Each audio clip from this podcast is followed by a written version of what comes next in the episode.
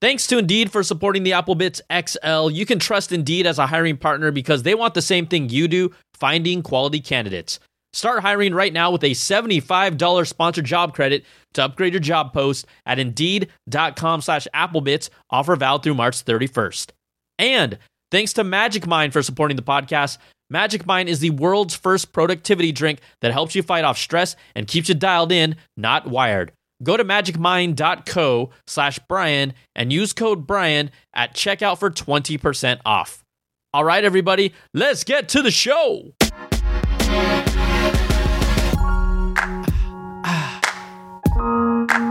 What's up, everybody? Welcome to the Apple Bits XL. Brian Tong here, aka BTZ. Doing it nice, slow, and easy for everything good and bad inside the world of Apple. Welcome, everybody. This is the podcast. If you're here to find out about the latest Apple news that happens kind of in the greater world of tech, you came to the right place. If you're first timer here, welcome. Thanks for hanging out. If you've been a regular, goodness, we are on episode 207. 207.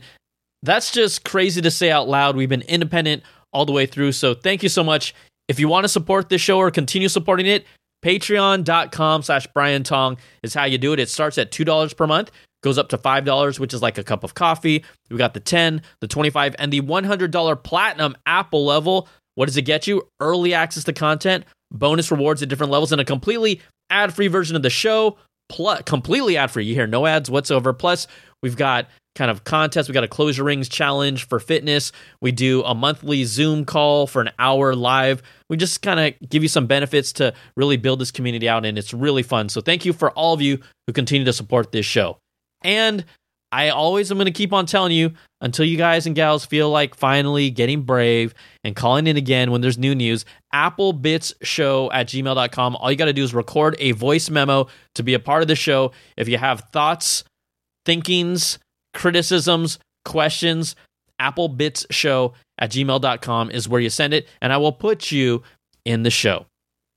Okay, so we said 207 episodes. Where are we going to start off this week? Well, there's some interesting stuff, but there's also some fun stuff. And I say, hey, let's start off with the fun stuff because it is Friday as of this recording, and Apple, a new patent and really a concept was recently revealed by the US Patent and Trademark Office in an application from Apple called Computer and an Input Device. And Apple is basically and has been exploring the maybe possibility of integrating a full functioning Mac into a keyboard. This is this is almost like a throwback to the past. If you're talking about like the Commodore 64 days, you get a thicker keyboard connect it to a display, and uh, it, it's pretty much like the thinking would be this would be a thicker Magic keyboard style chassis, and then you have all the components and performance of the computer under the hood. And the reality is that they could easily do this with their M1 chip now. Just the way that the form factor is required for it to stay cool and be cool.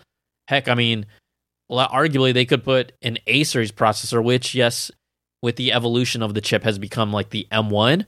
But they they could actually do this. The patent describes the premise for this computer and an input device which could be plugged into a separate external display with a single IO port designed to receive both data and power. So most likely Thunderbolt 4, you know, with HDMI and USB-C, and also wirelessly paired with a trackpad or mouse for additional input. Now, we always like to come up with new names for products. And when I saw this, I instantly knew what the name of this Mac and a keyboard should be.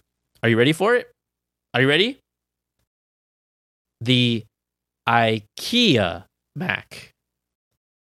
I almost didn't say that with enough confidence that my voice almost cracked. Again, the IKEA Mac.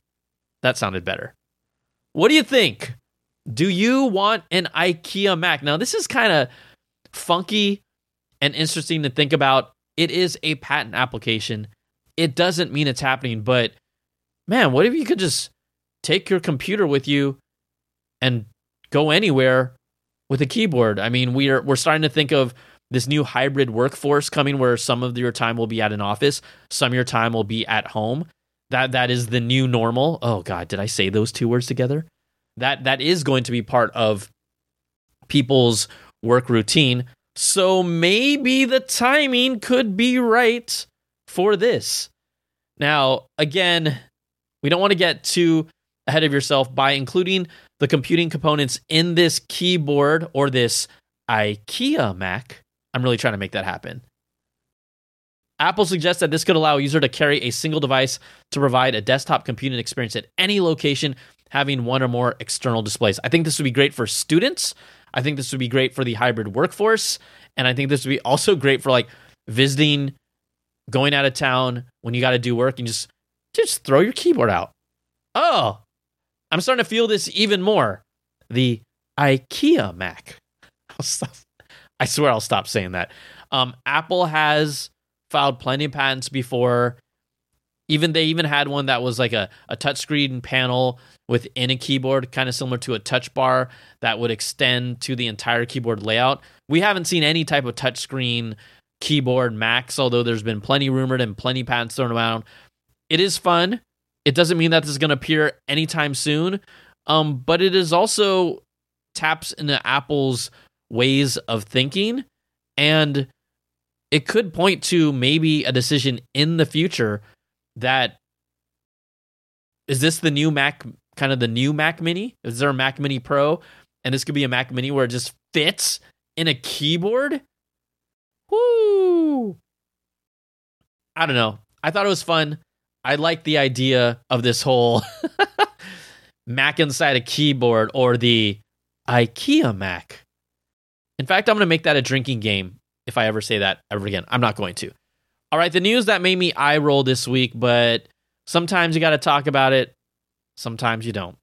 But it does come from Ross Young, who is from the Display Supply Chain Consultant. He has been com- really extremely reliable in what he's called out for future Apple products over, I would say, roughly the past two years or so, and what we can expect um, when it comes to displays.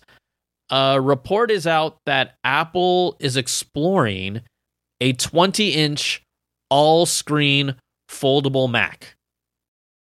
But we've heard plenty of rumors about the foldable iPhone that Apple's been conceptualizing and looking at different designs, and it's never really gotten anywhere. This report also says, according to Ross Young, that Apple has likely delayed its foldable iPhone until 2025 and instead prioritizing looking at an all screen foldable MacBook.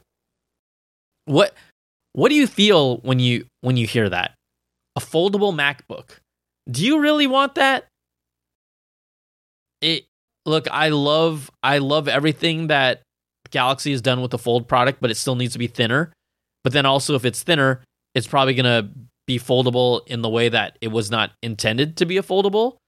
We've seen all types of different concepts of like different flexible displays and rollable displays the the fact that they're saying Apple's long rumored foldable iPhone has been delayed until maybe potentially 2025. There were a lot of predictions that said, "Oh, this thing could come out in 2023 or 2024." Shows to me that they're really prioritizing a lot of their R&D right now in the AR VR headset because by the time 2025 comes around, we're going to be looking at the Galaxy Z Fold seven, and it's already a really, really polished product. I'm actually excited to see what they do this year, if they can even make it thinner. Uh, one of the coolest form factors that I think should be the go-to form factor for a foldable display or foldable phone should be based off of the Oppo Find N, which is more similar to like a, I believe it was like a 6.2, 6.1 inch displays. Not that like long, skinny rectangle, but two 6.1 inch displays kind of slammed together and then you fold it open and it just ooh, it feels so good. So now forget that. Apple iPhone, foldable iPhone. I mean, every time I had seen a foldable iPhone story, because people don't really care about it, I'd kind of move on and push it aside.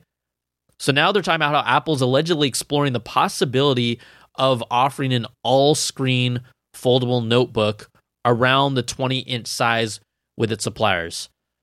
Now, I've always even said, hey, make me a bigger iPad. Make me like a 14, 15 inch iPad. And I just got it in today, but Samsung has their own Galaxy Tab 8 Ultra, which is a 14.6 inch tablet on an OLED display. I can't wait to check that thing out. I'm going to take it with me on a, a work trip that's coming up in a few days just to kind of experience and see what it's all about. I think I'm going to really like it because, you know, there are certain people that use crucial apps on tablets, but for the most part, I'm just surfing the web. I'm reading the news. I'm watching videos and I'm reading comics. I'm pretty and digital magazines. I'm pretty basic when it comes to my actual tablet use. So, display analyst Ross Young said that this foldable MacBook could form a new product category for Apple and result in a dual use product. Look, we've seen what Microsoft has put out. We've seen with what Samsung has put out. We've seen what other companies are putting out for their foldable. I mean, I think there's a lot of stuff that is actually working. I think the Galaxy Fold series is a completely polished product and really just comes down to your ecosystem if you choose to use that product. But it was one of my favorite products uh, last year and it's or a couple years ago and it is phenomenal. So there's nothing that I think it lacks other than depends on what each ecosystem you're in. Um, the launch time frame for this foldable notebook, and I say that in air quotes. If did that sound like I said it in air quotes? Foldable notebook. See, my little fingers are wiggling. Is likely later than 2025, with 2026 or 2027 being floated around as possibilities that are reasonable within the time frame. Um, I think also by Apple getting involved in the foldable space, it just elevates the buzz around foldables in general. It's just the it's just a fact. Just because Apple is Apple. So I don't know how you know I don't know if this this doesn't really move the needle for me. It doesn't get me all that excited. Apple does have patents for like a touchscreen keyboard. You know, when you see these things like a foldable display in renders, it looks cool the idea of it is fun, but I've got to say over time I'm I'm still not a fan of using a touchscreen keyboard for work. Like for the iPad I can tack on it cuz I'm just surfing the web, I'm doing messages, but I, I've never done a complete like I've never written a complete script that is 5 or 6 pages just tapping a screen. I don't know how I'd feel about that. I probably wouldn't like it. But I'm not going to say I'm a dinosaur about this. I, I'm going to keep an open mind. You know, when uh, Apple released their very first M1, everyone was like, oh my gosh, what is the industry going to do? Apple is so far ahead of the game. And I'm like, hey, look, the reality is in the next three to five years, Intel is going to change some of some of their um what they're pursuing and what they're doing to make a shift to catch up. And according to a leaked roadmap by Intel, which was leaked by Adored TV. This new roadmap suggests that Intel is developing a new line of CPUs that are targeted specifically to outperform Apple's M1 Pro and M1 Max chips by late 2023 or 2024. So that would be almost two years after Apple's current chips come out. It would also mean that Apple would have two more years of development to put out something even more phenomenal. But the roadmap and internal document that was leaked explicitly says that Intel wants to compete with Apple's 14 inch MacBook Pro um, with their own Arrow Lake series. So that would be Intel's 15th generation Arrow Lake processors ready to ship potentially sometime in 2023 or 2024. But here's the thing that maybe um, another kind of piece of the puzzle. Intel's roadmap hopes or says that they will utilize TSMC's 3 nanometer process. Apple is currently using the 5 nanometer process for its later chips. We expect Apple and other companies continue to adopt the you know going smaller and smaller. I, I, believe even four nanometers is in Apple's roadmap for some of the chips coming um this year. But the idea is that right with these chips that become more power efficient, that's going to be a big deal with them as well. The reports saying that Apple is planning to adopt 3 nanometer chip architecture in 2023 with the M3 chip and the A17 chip for the iPhone 15. So that would follow along the timeline of what Intel is looking to do. The reality is that Apple's M1 Max chip has already been beaten from a performance standpoint versus Intel's latest Core i9 processors in in you know purely off of raw speed. I think it was something like a 4% based on benchmarks. Intel's latest Core i9 processors outperform them from a speed standpoint by 4%, which is okay. That that's very slight. But here's the big thing. What you pay for is a reduction in battery life compared to what Apple's chips do. Right? How much wattage, how much power do they consume to run those chips? Tests show that a laptop with Intel's latest i9 core chip only lasted 6 hours for video playback. You want to compare that to what Apple has with their chip? What do you think? uh, Apple's latest, at least 16 inch MacBook Pro, gets up to 21 hours of battery life for offline playback. So you're basically saying that Apple's three and a half gives you three and a half times longer battery life versus Intel's chip outperforming it by 4%. And then in addition to that, I cannot imagine Intel chips being quiet you know, Apple's Apple's M series is ridiculous how quiet it is. I think my fan on my 16 inch MacBook Pro with the M1 Max chip has gone on twice. And it's because I was rendering videos over like 12 or 13 minutes. And then the fan, once it's done, and it's not even a loud fan for the record, it's just like a, and then just goes away. So we're, we're expecting Apple also to release new Macs coming up. The rumor in the report so far from Bloomberg has been March 8th. So that's the date that people are at least looking at. I love how people are coming out. So Mark Gurman's Bloomberg says, oh, it could be March 8th. And then people say March 8th confirmed. I'm like, you come on, let's maybe it is that date, but it's just not, it's not confirmed, confirmed. So if that happens, that's we're just about what a week and a half roughly two weeks away from that. I, I don't know my dates right now. I'm not even staring at a calendar, but we're expecting to see Apple to announce at least one Mac. We talked about last week where reports claim that Apple release an M2 13 inch MacBook Pro with a touch bar to really be kind of their entry entry level Mac. I could see that, and also possibilities of maybe seeing a high end Mac Mini as well, or variations of a Mac Mini. Apple recently filed to the European um, Eurasian Economic Commission for three new Macs that would be coming. And so, could it be the new MacBook Pro 13 inch old school design, straight out of Tim Cook's playbook? Keep the older parts, put in a new processor, make it a low entry level price, and people will buy them. I mean, I would recommend that to people, quite honestly, that are just looking to get into a Mac with the latest processor at the cheapest price. And it'll still be a quality machine. So we'll see what happens in the Mac space. I think there. I'm looking forward to March 8th just because uh, I, I guess we would call it kind of the start of the year, or what I'd like to call the appetizer of the year. Get get it? The appetizer. Don't leave. Still still pay attention to this podcast. We have lot we have lots of new new information coming. Woo! Apple's also diversifying their supply chain because remember back in I think it was was it 2019? Yes, it was 2019. Apple acquired a majority of Intel's uh, modem business, their patents that would allow them to create their own modem chip, which would allow them to create their own components.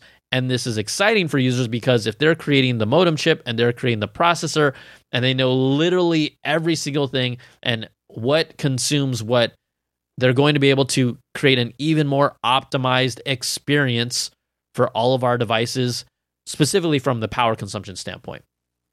So, reports say from Digitimes that Apple is in talks with new suppliers about getting some back end orders for its first in house 5G modem chip for the iPhone.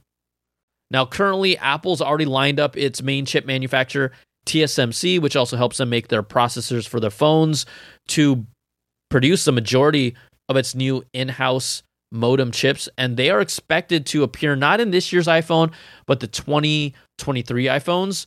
So right now, Apple's reportedly negotiating with ASE Technology and Silicon Precision Industries to package some of these first self-designed 5G modem chips from Apple. So those two manufacturers have also been uh, Qualcomm's partners for their own 5G modem chips um, that go in iPhones. So they'll have a little more experience with that. But you know, Apple's Apple's taken full control of as many aspects of their phone as they can. Now they aren't doing the camera yet. I don't I don't think they would. But you know, we're looking at potentially a 4 nanometer uh, technology chip for the A series in the 2022 lineup. And then, like we said, potentially with the 2022 iPads and even the 2023 iPhones going to a 3 nanometer technology for their A series chip.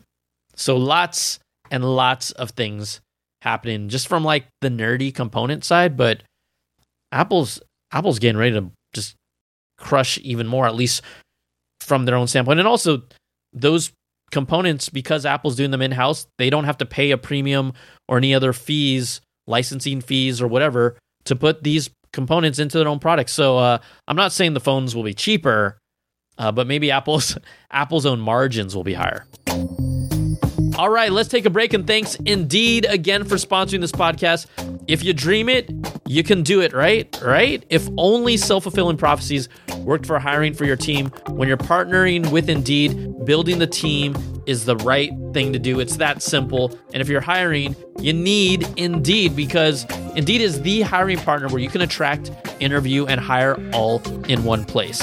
And Indeed is the only job site where you're guaranteed to find quality applications that meet your must have requirements or else you don't pay. Instead of spending hours on multiple job sites just hoping to find candidates with the right skills, you need one powerful hiring partner that can help you do it all. Now, Indeed partners with you on every step of the hiring process, finding great talent through time saving tools like Indeed Instant Match, assessments, and virtual interviews.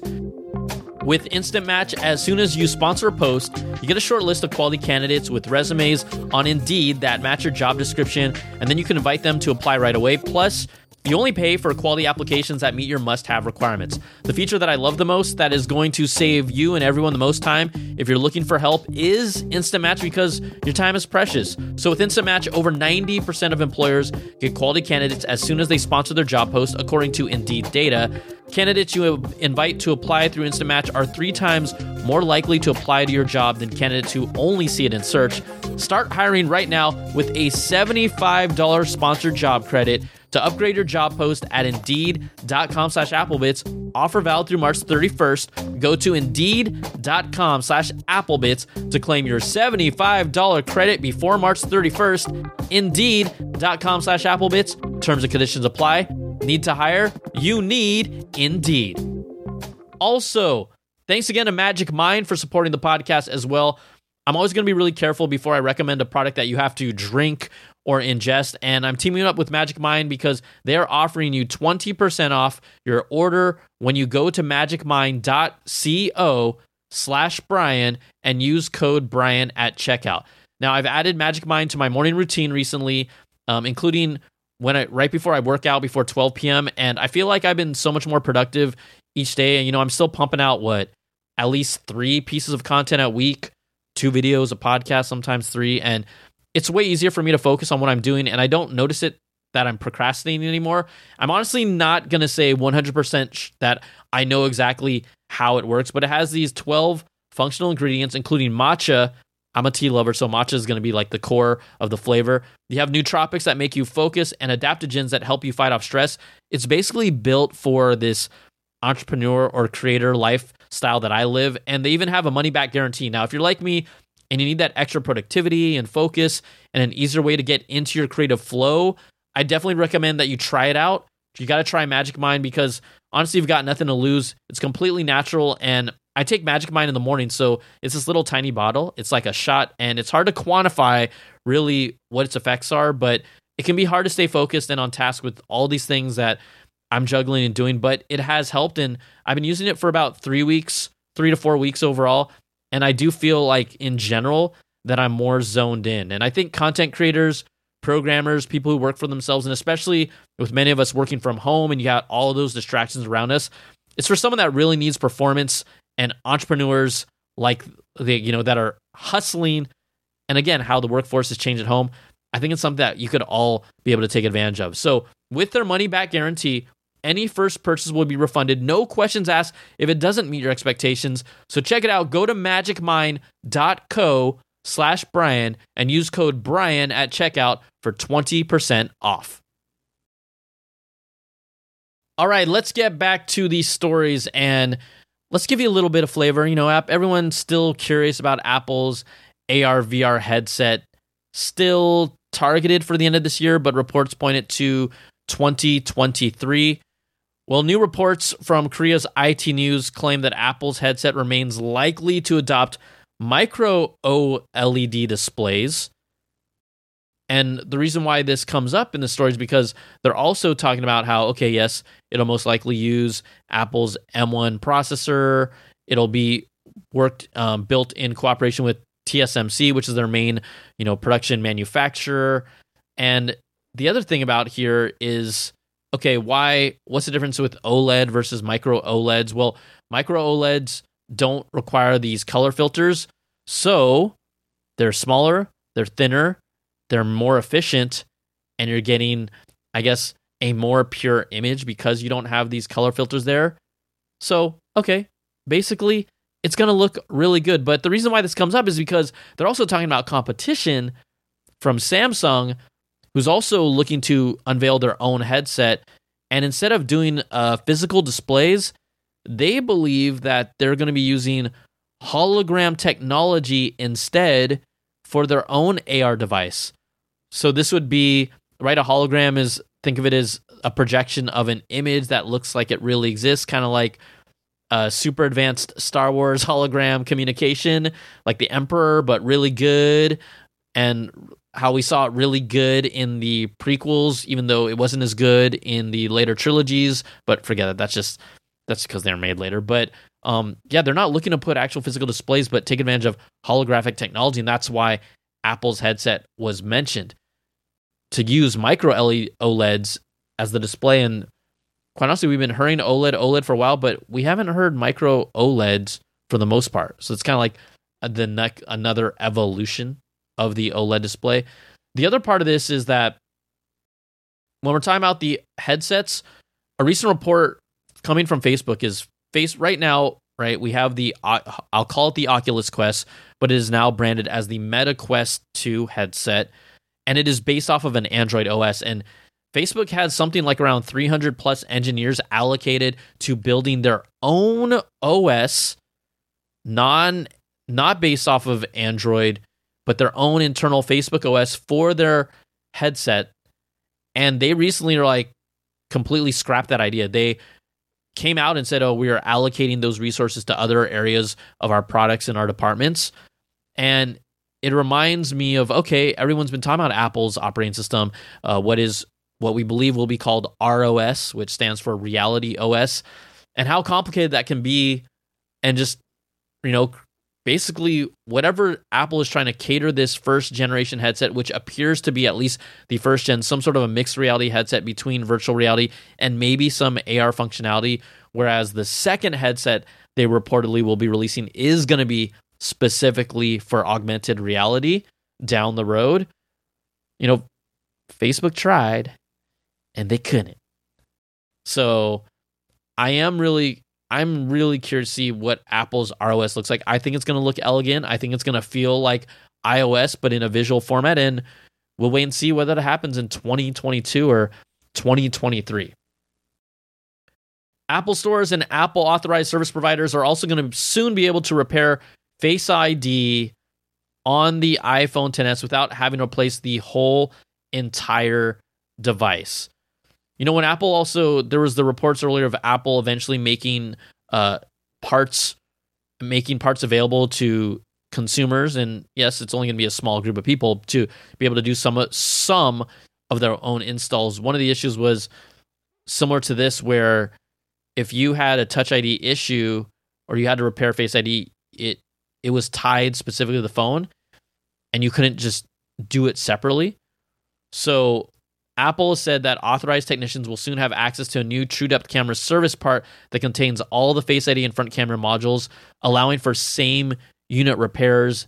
And obviously, that will help remove and reduce the number of whole unit repairs that have been completed. And that's part of the company's commitment to also reduce the carbon footprint. Because, yeah, if you're going to just like swap out a phone instead of repairing the Face ID, that's not very eco friendly. So, um, they're going to be able to use this new Apple Service Toolkit diagnostic tool to determine when you can perform a same unit Face ID repair. Um, it it does not say when it'll be available yet, from what I can see, but this will work on um, the iPhone 10s and newer for phones, iPhone 10s and later, and hopefully makes it a lot faster for. Actually, I don't know. I think the turnaround time on repair would take longer if you someone had to actually repair it versus them just handing you over a new phone. Also, if you've been waiting patiently for a 14 inch or 16 inch MacBook Pro, the demand is finally caught up four months after the launch. So wait times have really improved over the last month. And currently, right, they were facing at least several weeks before getting either a 14 inch or 16 inch. But now that Apple's caught up with demand, you're basically going to be able to get a 14 inch or 16 inch MacBook Pro in two weeks or less instead of three to four weeks or longer, which was a long time. Just a few weeks ago, even just the base models of the 14 and 16 inch were seeing wait times of six to eight weeks. Whoo! So the supply has improved. Part of it is making them, part of it is the supply chain. I mean, isn't it crazy all the supply chain issues of how much we take for granted? Not not to mention all the world issues happening over in Ukraine and between Ukraine and Russia. I mean, we take so much for granted. I really hope, even if you're having a bad day, um, you can realize how fortunate and lucky a lot of us are. You know, I'm not gonna hang on that long, but it's good to like realize, dude, we're talking about tech. We're all listening to this, hanging out because we love tech, and there we get lost in this space without really worrying about anything. And damn, we're lucky that we have that. Apple News is also extending their local coverage to two new cities in Canada. I don't I'm going to tell you right now. I a while back I think my buddy Gil was on the show and we you know he talked about how he used Apple News Plus and I'm like, oh, I don't know if I want to pay $10 for that and I started using it and now I'm kind of like used to using Apple News a lot. And so I think I've been paying for Apple News probably the past geez, 4 or 5 months and it's pushing me more towards getting the bundle with Apple Fitness Plus and um, Apple Music Plus and blah blah blah, all those benefits and things like that. But um, I really do enjoy the Apple News Plus layout, and I use it a lot. And when I stopped Apple News Plus for a couple months, it was kind of annoying for me to not get access to all the articles that I'm used to. But the local news coverage is actually really cool if you're in some of the cities that it covers. So right now, at least, or it launched in 2020 with the Bay Area, Charlotte, Houston, Los Angeles, where I live, Miami, New York, Sacramento, San Antonio, San Diego, San Francisco, and Washington, D.C. So Apple's new curated local news experience is available in Canada, starting with Toronto and Montreal, and it includes outlets like CTV News, Toronto Star, La Presse, Narcity, and others. So I think that's really cool. I, I do love the local news thing. Look, we're so busy. I need to like be able to just find news really quick and see it and oh my god, it sounds like an ad, but Apple News Plus does it for me. Damn. We always talk about content being king, right? Apple News Plus, content really important.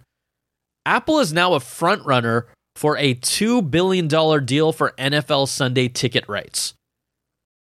You know, getting different types of content matters to drive audiences to you. Have you guys seen the is it the new show Severance on uh, Apple TV? I've heard it's a banger, so I've got to see it. Also, um, shoot, what is the not Don't Look Up? Oh, not Don't Look. It's it's a new kind of crime thriller comedy with Tiffany Haddish.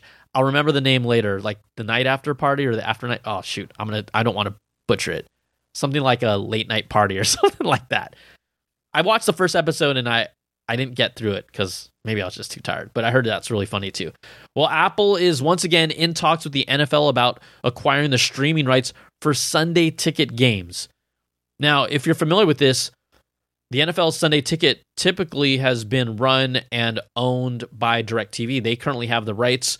So this gives you out of market NFL games to watch. It's like if you have an NBA League Pass, which I do, that's what the NFL Sunday Ticket is. Um, it is not expected to renew its agreement with the NFL, and DirecTV pays around 1.5 billion dollars per year.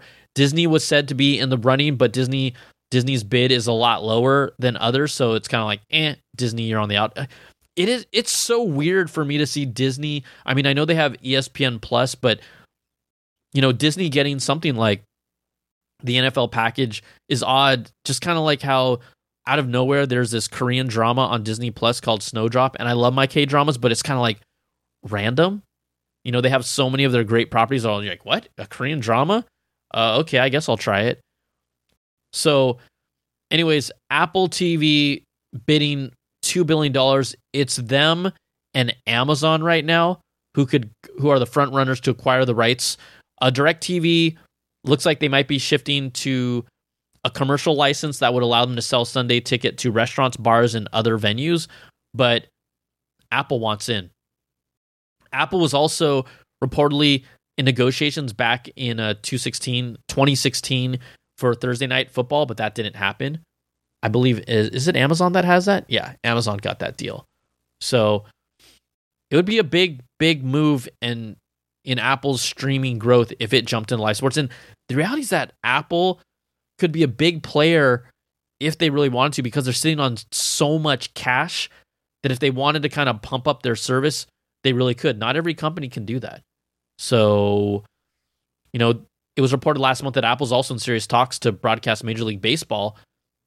Right now, you know, if there's an agreement to the end of the lockout, maybe that happens. But could Apple be getting NFL and Major League Baseball within a year on their service? That's kind of crazy to think. But you know, all these things kind of why why are people even more comfortable and more willing to do this? Well, again, Apple scored the most relevant consumer brand for the seventh consecutive year. This was a survey according to Prophet. They do a yearly study like this. They surveyed the views of 13,500 US consumers on 293 brands across 27 categories. And even after two years in pandemic mode, which actually enabled consumers to really be isolated but still be connected through tech, the biggest brands that were tech fueled really rose to the top. So here are the 10 most relevant brands of 2022 according to Prophet according to the survey of 13,500 US consumers. Number 1, Apple. Number 2, Peloton, but they've got their own issues now. Number 3, Spotify. Number 4, Bose. That kind of came out of nowhere. Number 5, Android. Number 6, Instant Pot. Number 7, PlayStation. Number 8, Fitbit. Number 9, TED as in TED Talks, I believe. And number 10, the USAA. Wow. So here's what Prophet had to say with Apple coming up, um, being the most relevant consumer brand for the seventh year in a row. They call Apple the Beatles of all brands. Apple tops our charts again. It continually proves that it is far more than just a phone, a watch, or earbuds.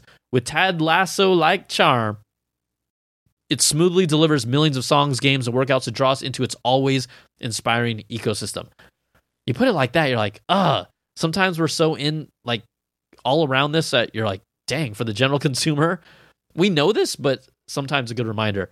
Apple is a freaking beast.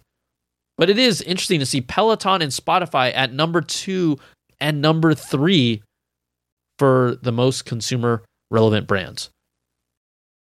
Uh, I'm surprised by that. But Apple still number one. We're number one.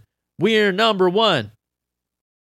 All right, everybody. That is going to do it for this week's episode. Thank you so much for hanging out for the Apple Bits XL. We also got to give a big thanks to our platinum apples at the $100 contribution level Brandon Ledford, Gil Cabrera, Wesley Frater, Jarrett Lewis, and Atari Koenigsegg. Thank you for your continued amazing support. And thank you, all of you.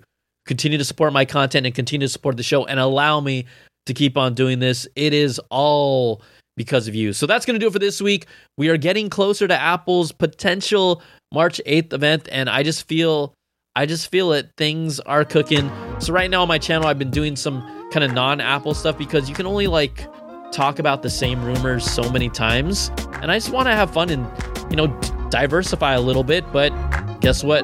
The Apple gravy train is coming back real fast. All right, everybody, take care and be safe. We'll talk to you soon. Have a great week. Until the next time, same bad time, same bad channel. It's the Apple Bits XL, baby. Talk to you soon. Peace.